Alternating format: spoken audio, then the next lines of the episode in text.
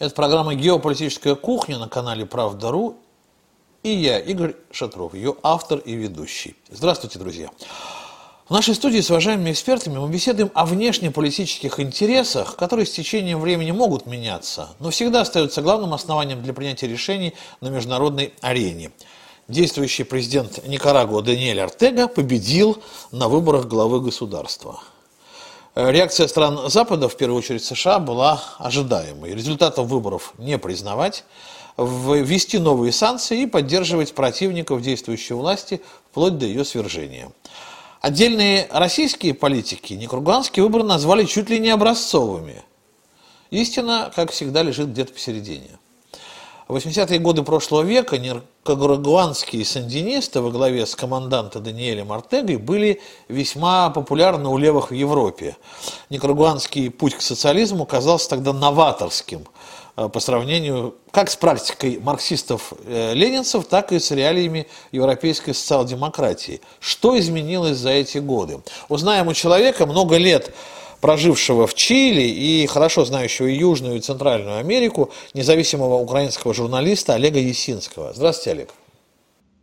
Здравствуйте, Игорь. Спасибо за тему, за приглашение. Я думаю, что нам есть о чем поговорить. Да, тем более я выдам секрет, э, когда мы договаривались а, об этой беседе, Олег сказал мне сразу, э, ну, я вообще-то не поклонник Даниэля Артеги.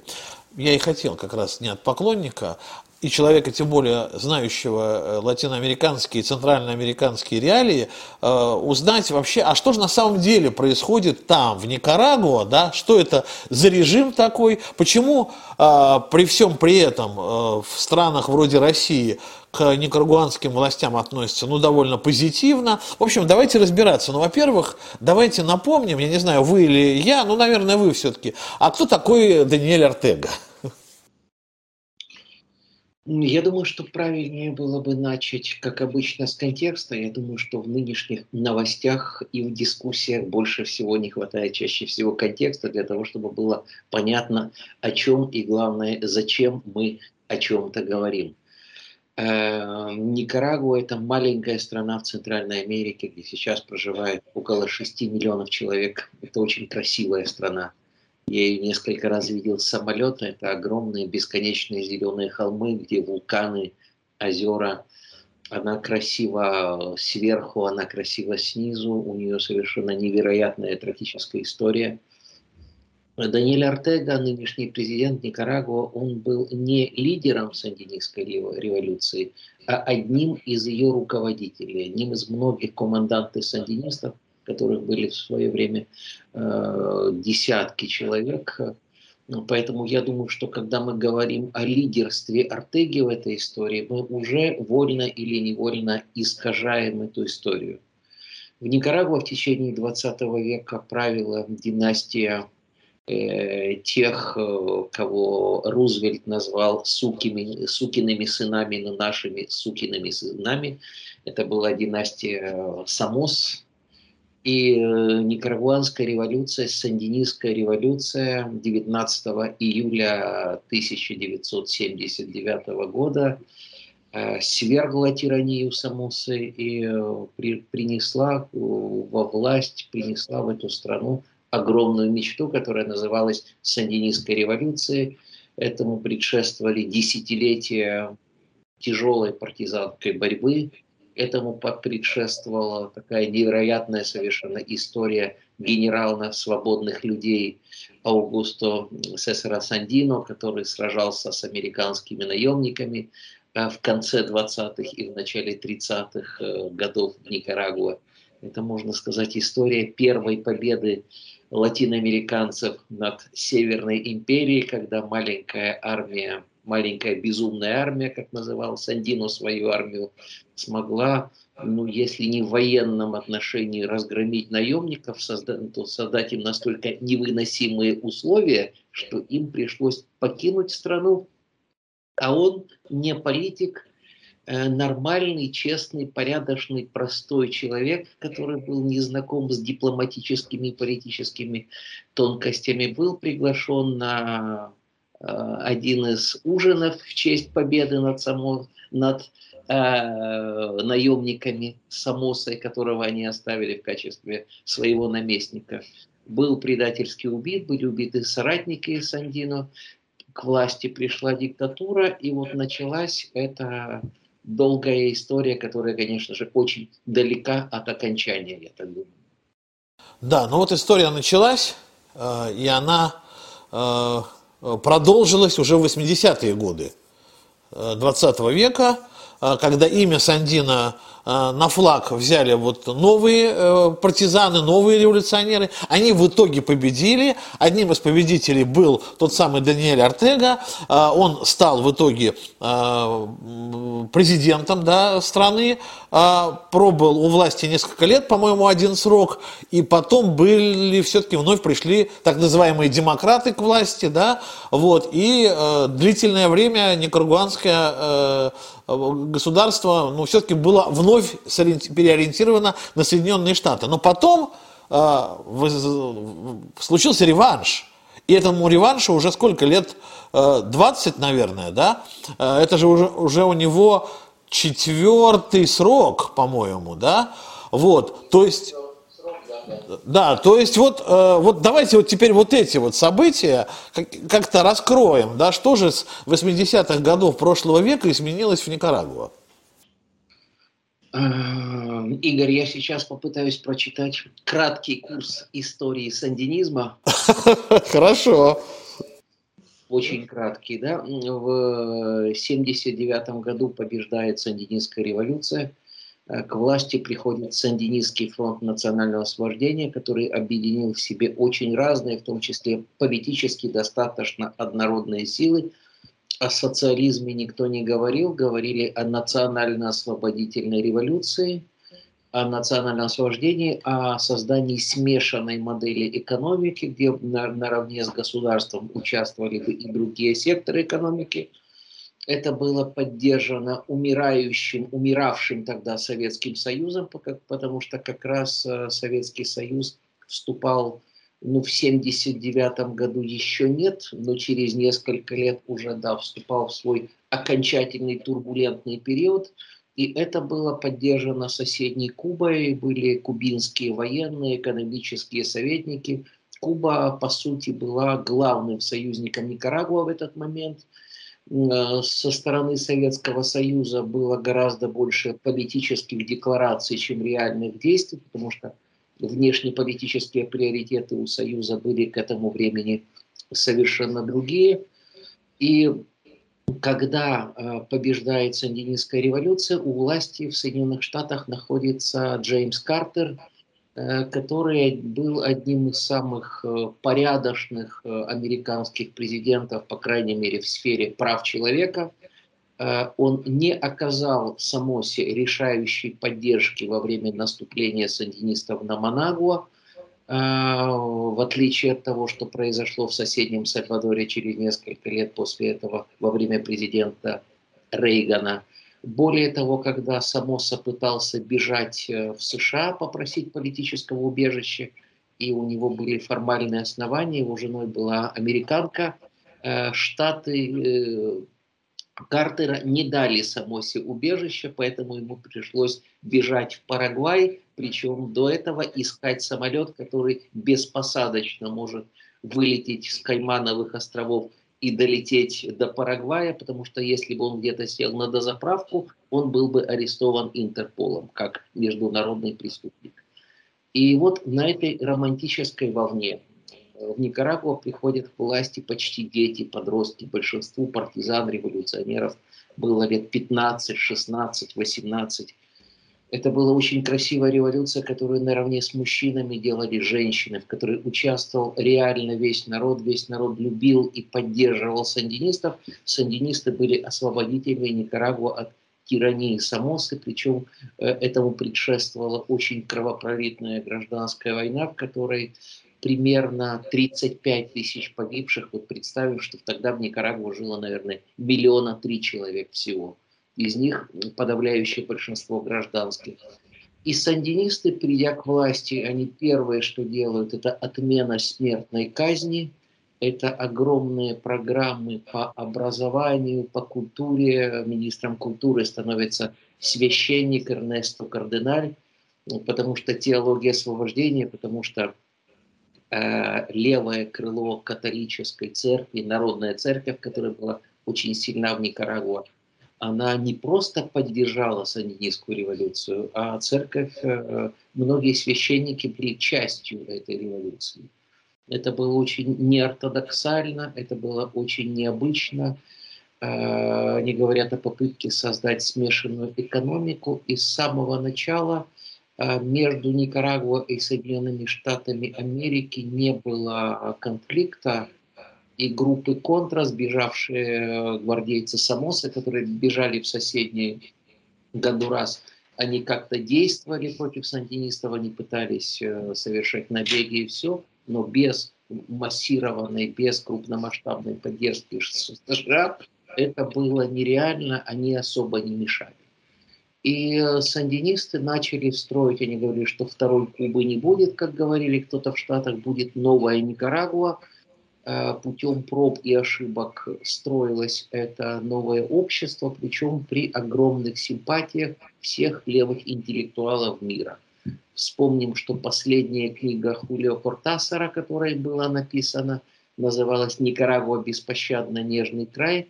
И вместе с Кортасаром очень многие интеллектуалы, писатели, поэты Запада, разных стран мира э, смотрели с нескрываемой симпатией на Никарагуа, как на новую надежду, вот первую победившую революцию после Кубы 59 года.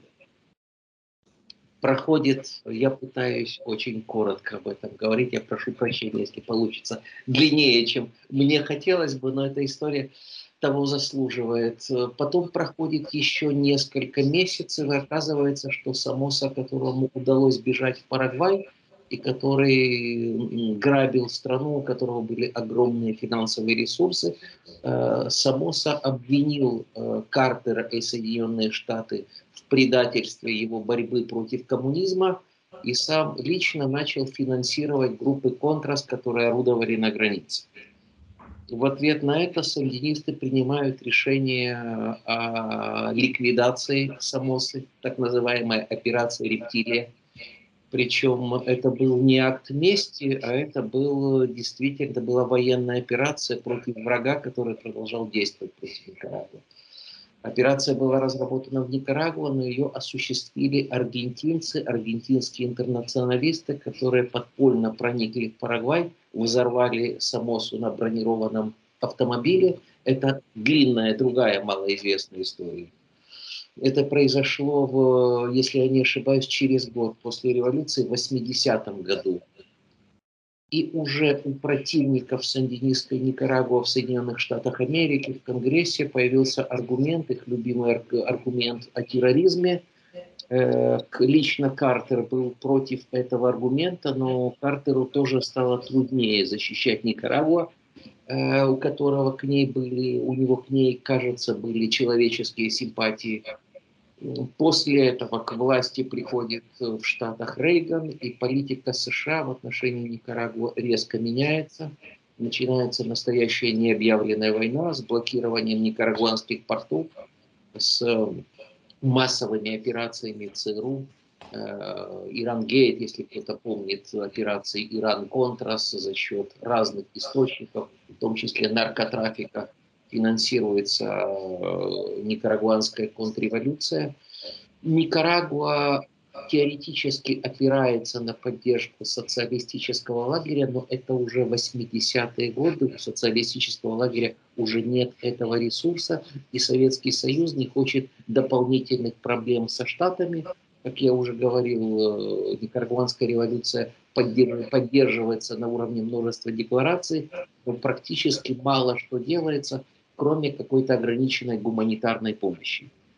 Мне посчастливилось быть в Никарагуа. Вот я был 88 по 89 год. Это была моя первая поездка за границу. Я был в группе советской молодежи. Мы убирали там кофе. Я впервые был в Латинской Америке и впервые прикоснулся к латиноамериканской революции, которая была еще полна надежд, полна романтики, Я видел в автобусе, помню, в Манагуа, крестьянина, который читал «Маленького принца» в руках, вот эта книга в крестьянских руках. И вот такие вот моменты, они, конечно же, запоминаются на всю жизнь. И тогда же я видел демонстрации оппозиции, которые действовали совершенно легально. Легально действовало телевидение, радио. То есть это не было какой-то коммунистической диктатурой, это было очень толерантное, очень терпимое правительство. И мы были все уверены, что сандинисты будут всегда побеждать на выборах, потому что у них реально была поддержка большинства. Нет сомнений, очень много молодежи, э, это было все свежо, то есть все воевали с самосизмом, для всех сандинисты были освободителями и героями. Э, но проходит еще несколько лет и э, в, в каком году? В 90-м году, э, во время выборов, когда все э, опросы тоже говорили, что победит Артега, который был, уже был кандидатом.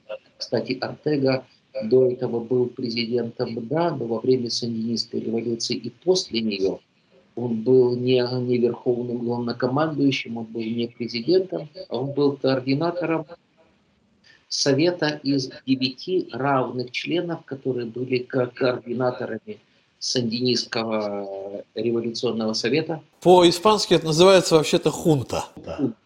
Вот у нас хунта имеет такое негативная коннотация всегда возникает, когда говоришь слово хунта. А хунта, я понимаю, так комитет, совет, да, что-то такое да, по-испански. Хунтос это вместе, поэтому хунта, да, поэтому оказывается хорошие хунты тоже были.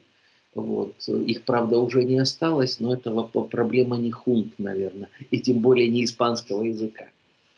И вот э, Артега был там первым среди равных, и там были кардинальное, коллегиальное принятие решений. Это тоже была попытка выстраивания такой горизонтальной модели правления революционным процессом, что было очень интересно. Там были люди с разными мнениями, с разными позициями, и никто никого не гнобил за это. Была широкая свобода мнений. А, тем не менее, в 90-м году неожиданность проходят выборы, и Артега проигрывает выборы, победила Виолетта Чаморро. У, это, у этого события очень много объяснений, много причин. Прежде всего из-за того, что Никарагуа из исторической, огромной исторической несправедливости оказалась наедине с империей, и маленькая, истощенная войной бедная страна, она не могла противостоять. Это было очень кровопролитно. Был, была введена сандинистами всеобщая воинская повинность. Возможно, это было ошибкой. Сейчас трудно сказать. Но матери хотели, многие никарагуанские матери хотели спасти своих детей. Это была настоящая мясорубка. Страна задыхалась в экономической блокаде. И я знаю многих людей, которые с болью в сердце голосовали за оппозицию, потому что они просто экономически, психологически и в военном отношении не выдерживали. Это была ну, слишком неравная борьба. В любом случае, это был такой первый за, за десятилетия, может быть, за весь 20 век опыт демократии. Да? Ну, то есть, ну, сандинисты, но что-то не так, да, хорошо, есть другие. То есть, в принципе, это был честный выбор а, народа. Это был честный выбор народа, и это была честная позиция сандинистского руководства, по крайней мере, большинства сандинистского руководства. И после этого начинают происходить некоторые некрасивые вещи, о которых, конечно же, советская пресса не писала, левая пресса почти не писала.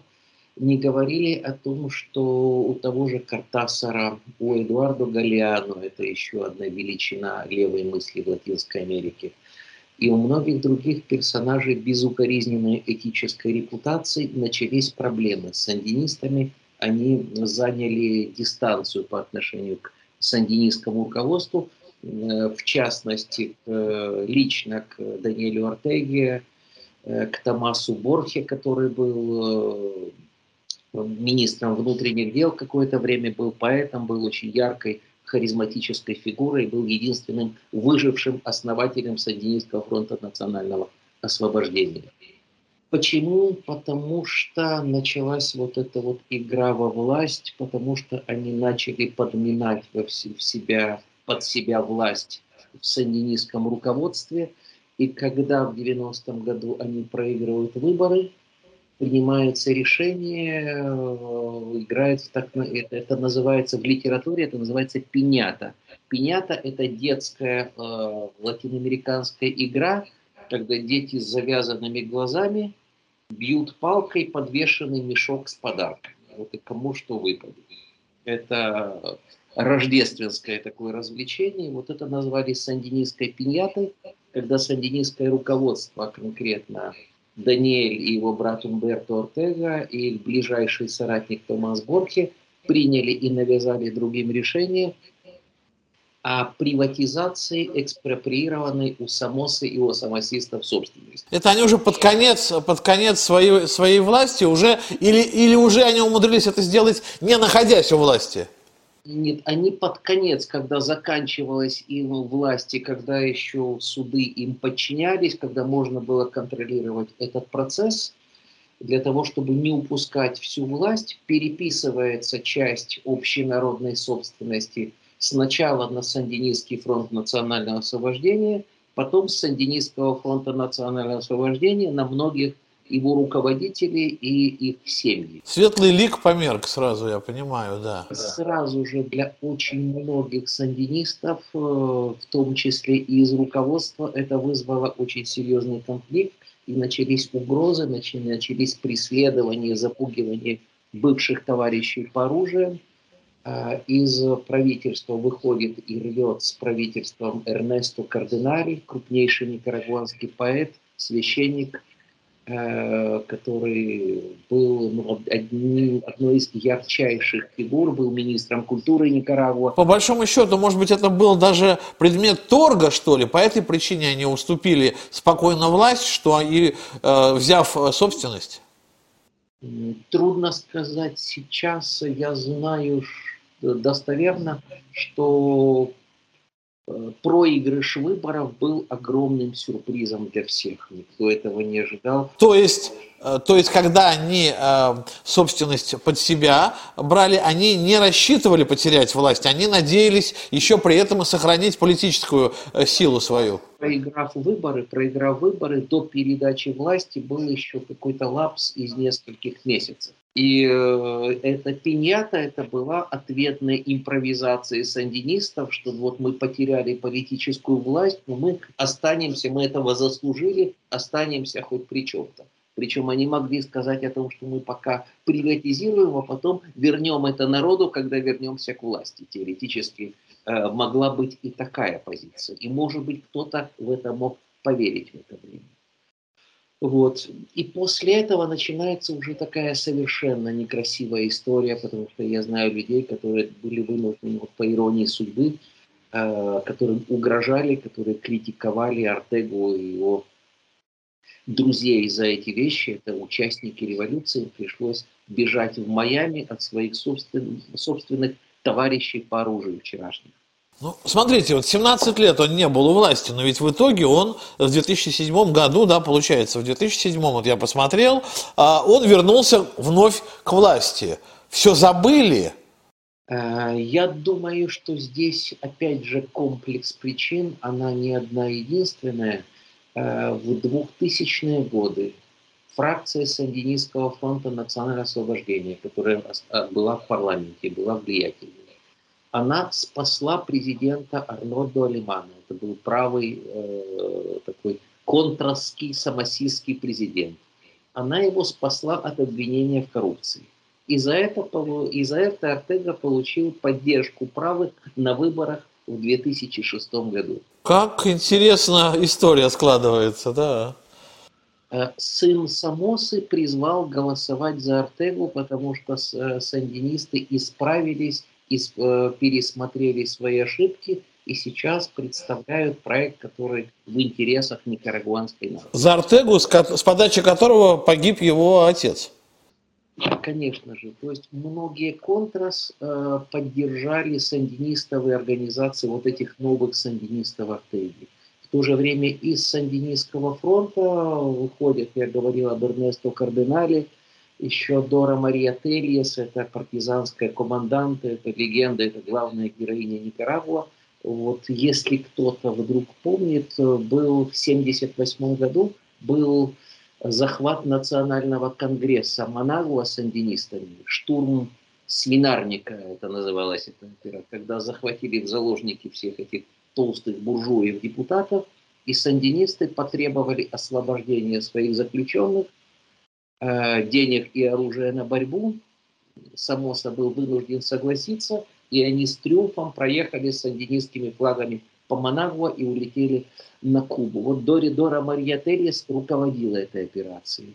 Еще одна команданты Моника Бальтодано. Вот и Дора Мария, и Моника, они были арестованы недавно Артегой перед выборами за критику. Главная поэтесса никарагуанской революции Джоконда Белли. А, Серхио Рамирес, Виктор Уго Киноко, Уго Торрес – это члены сандинистского руководства. Главные певцы и музыканты никарагуанской революции – братья Карлос и Луис Энрике Михье Годой, которые создали все сандинистские песни. Все они, были, они подверглись преследованию со стороны Артеги за критику вот что хочу сказать, Олег, да, ну эти фамилии а, сейчас в головах наших э, слушателей и зрителей могут просто смешаться, да, а мне кажется, для чего, что нам, о чем нам надо рассказать. Вот я могу ошибаться. Но вот я изучил биографию того же Артеги, да, и вот что, что мне интересно да, было, вообще, мне кажется, это вот характеризует Латинскую Америку и не только Никарагуа. Родился в маленьком никарагуанском городке, в семье учителя. Родители были противниками самосовских властей. А, ну, там а, участвовали в освободительном движении Сандины и так далее, и так далее. По окончании средней школы юный Даниэль обучался на факультете права престижного Центральноамериканского университета. Ничего себе, ничего себе из бедной, из бедной семьи паренек, да? Ну и так далее, и так далее. Потом революция, значит, в смысле, потом какие-то э, действия э, революционные, да? Потом какие-то тюрьмы, как всегда. Потом человек из тюрьмы выходит, что-то возглавляет, участвует в каких-то других действиях. Мне, я это наблюдаю в Венесуэле, я наблюдаю это э, в Никарагуа, в других странах, да и в Чили, мне кажется. То есть люди как-то свои э, социальные э, позиции очень спокойно меняют. Они могут за одну жизнь э, проживать э, роли преступников, президентов, ученых, там, политиков, писателей, художников. И как-то все это позволяет им существовать. То есть, условно говоря, попав в руки каких-то своих политических оппонентов и оказавшись в тюрьме, ты живя, живя в Латинской Америке, ты, наверное, можешь строить свои планы на жизнь и дальше. Не значит, что ты в этой тюрьме сгниешь. Произойдет какая-то революция, тебя почему-то освободят, а в этой тюрьме до этого не убьют, да? Ты что-нибудь возглавишь. Вот мое такое наивное представление о Латинской Америке хоть как-то э, близко вот к, к, истину, к истине. И если да, то почему так происходит? Игорь, прежде всего, когда я думаю об этих событиях, это мне напоминает не только и не столько Латинскую Америку иногда, как Россию или бывший Советский Союз начала или первой половины 20 века. Тоже возникает множество различных параллелей. Когда жизнь бурлит, когда история, когда еще не загнанная кляча истории, кляча истории скачет настолько быстро – что все эти метаморфозы тоже ускоряются в жизни э, личности, персонажей и так далее. Что касается Латинской Америки, Игорь, в Латинской Америке она крайне разная, потому что одно дело Центральная Америка, Чили, Аргентина, Уругвай – это совершенно другой мир. Мы можем писать много или читать очень много магического реализма, потому что, опять же, если мы будем говорить о мастере и Маргарите мы не можем забыть о ста годах одиночества. В конце концов, это одна и та же история, написанная с двух разных географических точек, но из одной и той же человеческой истории.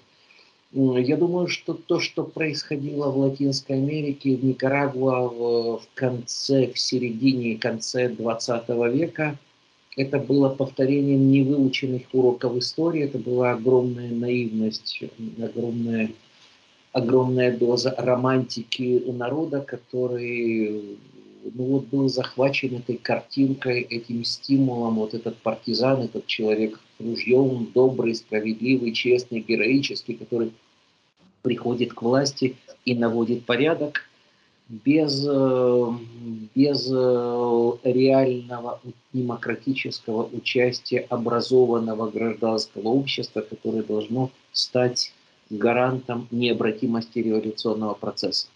Ну, то есть общество должно, общество должно созреть, а оно еще э, не готово к таким, к таким переменам. Я думаю, что революционный процесс становится необратимым, когда люди понимают, что человек с ружьем не должен быть у власти. У власти должен быть организованный народ, а человек с ружьем должен быть подчинен этому демократически организованному народу и защитить его реальную демократию, а не то, что мы видим вокруг себя. Но это все наши мечты. Я предлагаю вернуться э, к Никарагуа. Да, давайте, давайте вернемся к Никарагуа как раз вот с этого э, самого момента, когда э, все-таки э, в результате определенного рода событий вновь э, сандинисты в лице Артеги вернулись к власти. Они вернулись к власти и... Игорь, я вот пытался сейчас перед нашим разговором, я очень много блуждал Э, терялся и находился в Гугле, в, в интернете, я пытался найти достоверную информацию о том, что произошло в Никарагуа за время последних правительств стратегии. Я, на, я натыкался на лозунги с той и другой стороны, было очень много очень красивых, очень убедительных, взаимоисключающих заявлений, но реальной статистики, реальных цифр было крайне мало, и тем более очень трудно их проверить. Вот я начну с конца. Например, э, сейчас те, кто празднует победу Артеги, говорят о том, что от него было, за него было отдано почти 76% голосов никарагуанцев. Э, при этом на этих выборах не было независимых международных обозревателей, ни одного. Не допустили ни одну независимую правозащитную организацию. Правительство само выбрало пару сот так называемых сопровождающих обозревателей, причем семь кандидатов, наиболее вероятных президенты, находятся сейчас в тюрьмах. В Никарагуа сотни политзаключенных. А, оппозиционные источники говорят, что на выборах воздержалось 81,5% граждан.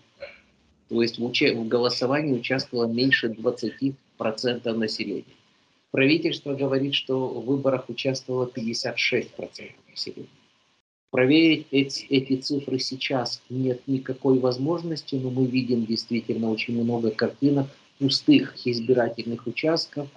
Э, социологический центр Галлуп, который более-менее объективен обычно в других странах Латинской Америки, он говорит, что если бы были реальные выборы в Никарагуа, Артега набрал бы примерно 17% голосов и 65% оппозиции, если бы ей дали участвовать в выборах.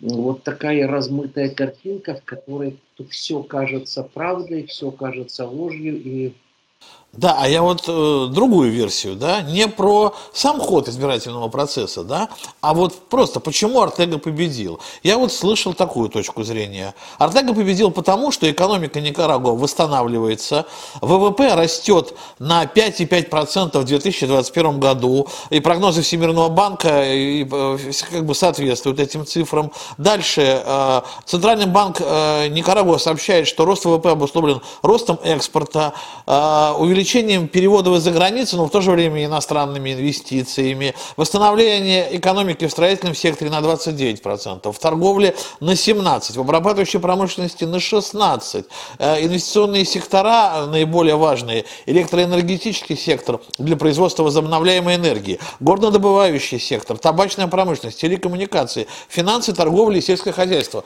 Народу это вроде бы нравится, и вот поэтому проголосовали за Артегу. Игорь, тогда мы можем обратиться к главной центральной части нашего разговора о, о левизне или провизне этой политической силы, то есть в чем заключается нынешний проект обновленных э, сандинистов. сандинистов в виде нынешнего правительства. Экономический рост до, до 2018 года, то есть до, до пандемии, был самым высоким в Центральной Америке. В течение 10 лет он составлял 5,2% в среднем. Ну, чудесно ведь. Никарагуа является реально одной из самых безопасных в смысле преступности стран Центральной Америки после Коста-Рики.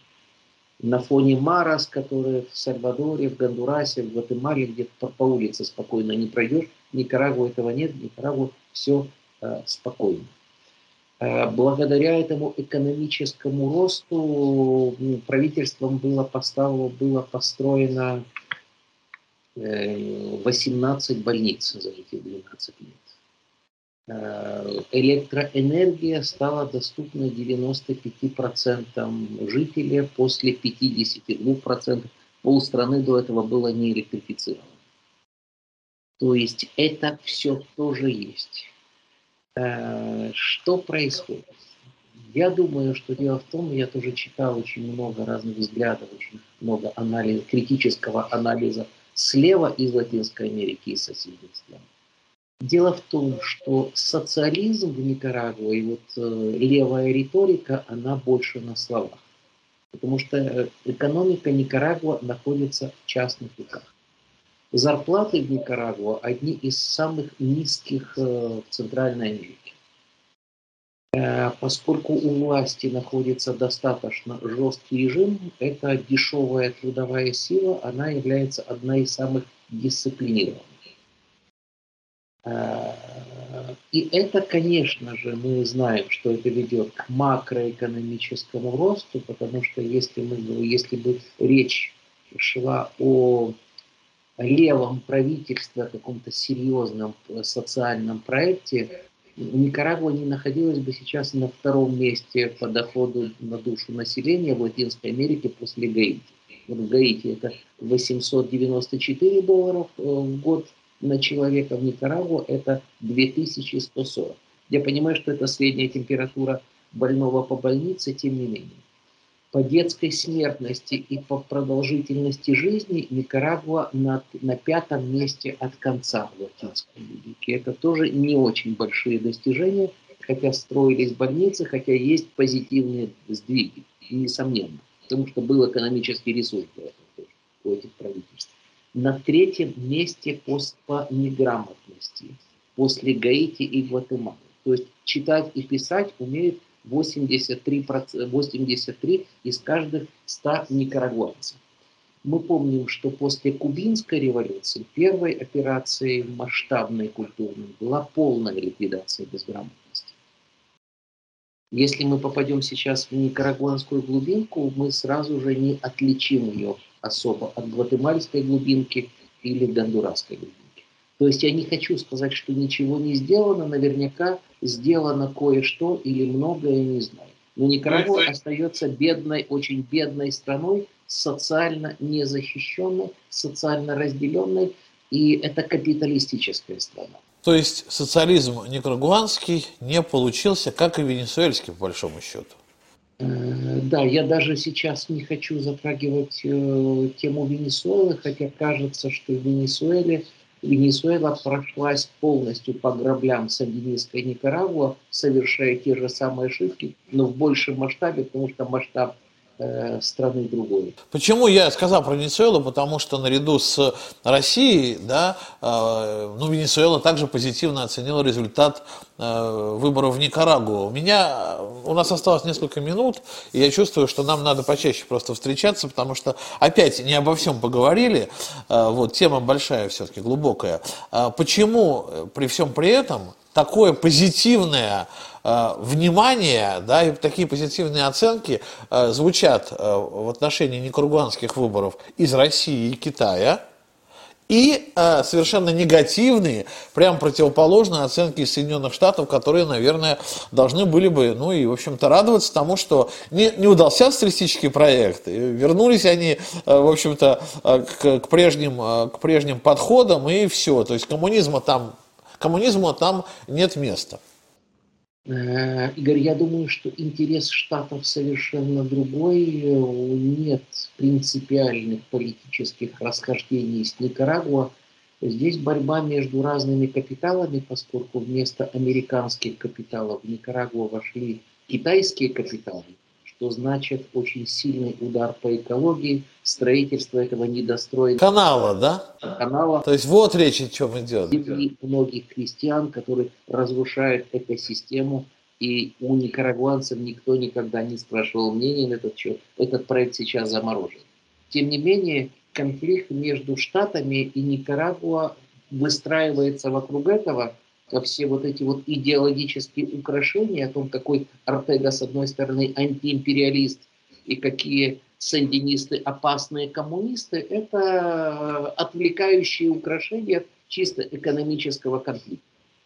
Что касается поддержки празднования победы Артеги в России, э, Венесуэле, на Кубе, к сожалению, тоже это, ну, это повторение традиционной, почти средневековой бинарной логики о том, что враг моего врага – мой друг.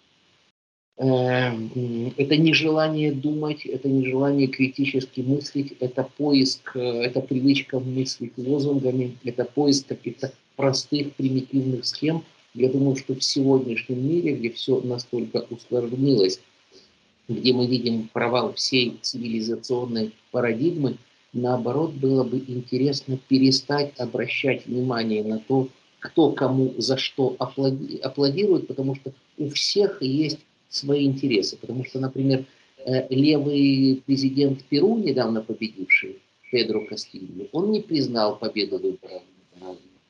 Э, главный прогрессивный кандидат в президенты в Колумбии Густаво Петро, он тоже не признал, он обвинил диктатуру Артеги и так далее. А экс-президент Бразилии, а экс-президент Бразилии признал. А Лула признал. А Уругвай, который главная, самая левая в культурном отношении страна, уругвайское правительство не признало. Уругвайские социалисты не признали. Но здесь я вижу, что каждый действует настолько из своей конъюнктуры, из своих интересов, что чем меньше мы будем обращать на это внимание, тем легче будет нам самим разобраться или наоборот еще больше запутаться в этой ситуации, потому что ну, нет в мире ничего черно-белого сейчас. И пока мы не э, попробуем рассмотреть эти краски и эти тона, мы будем э, повторять чужие лозунги.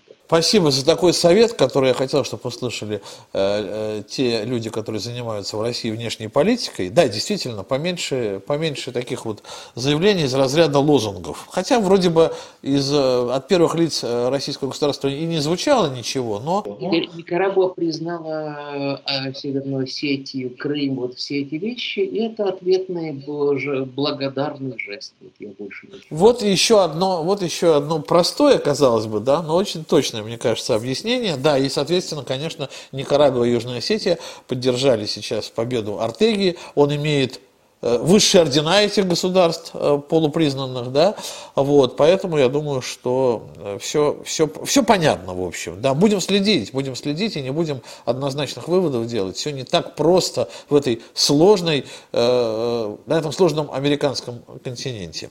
А Никарагуа сегодня мы беседовали с много лет проживающим в Чили и хорошо знающим этот регион, Южную и Центральную Америку, независимым украинским журналистом Олегом Есинским. Спасибо большое, Олег. Олег. Спасибо. Я Игорь Шатров. Это была программа «Геополитическая кухня» на канале «Правда.ру». Берегите себя и своих близких. До встречи.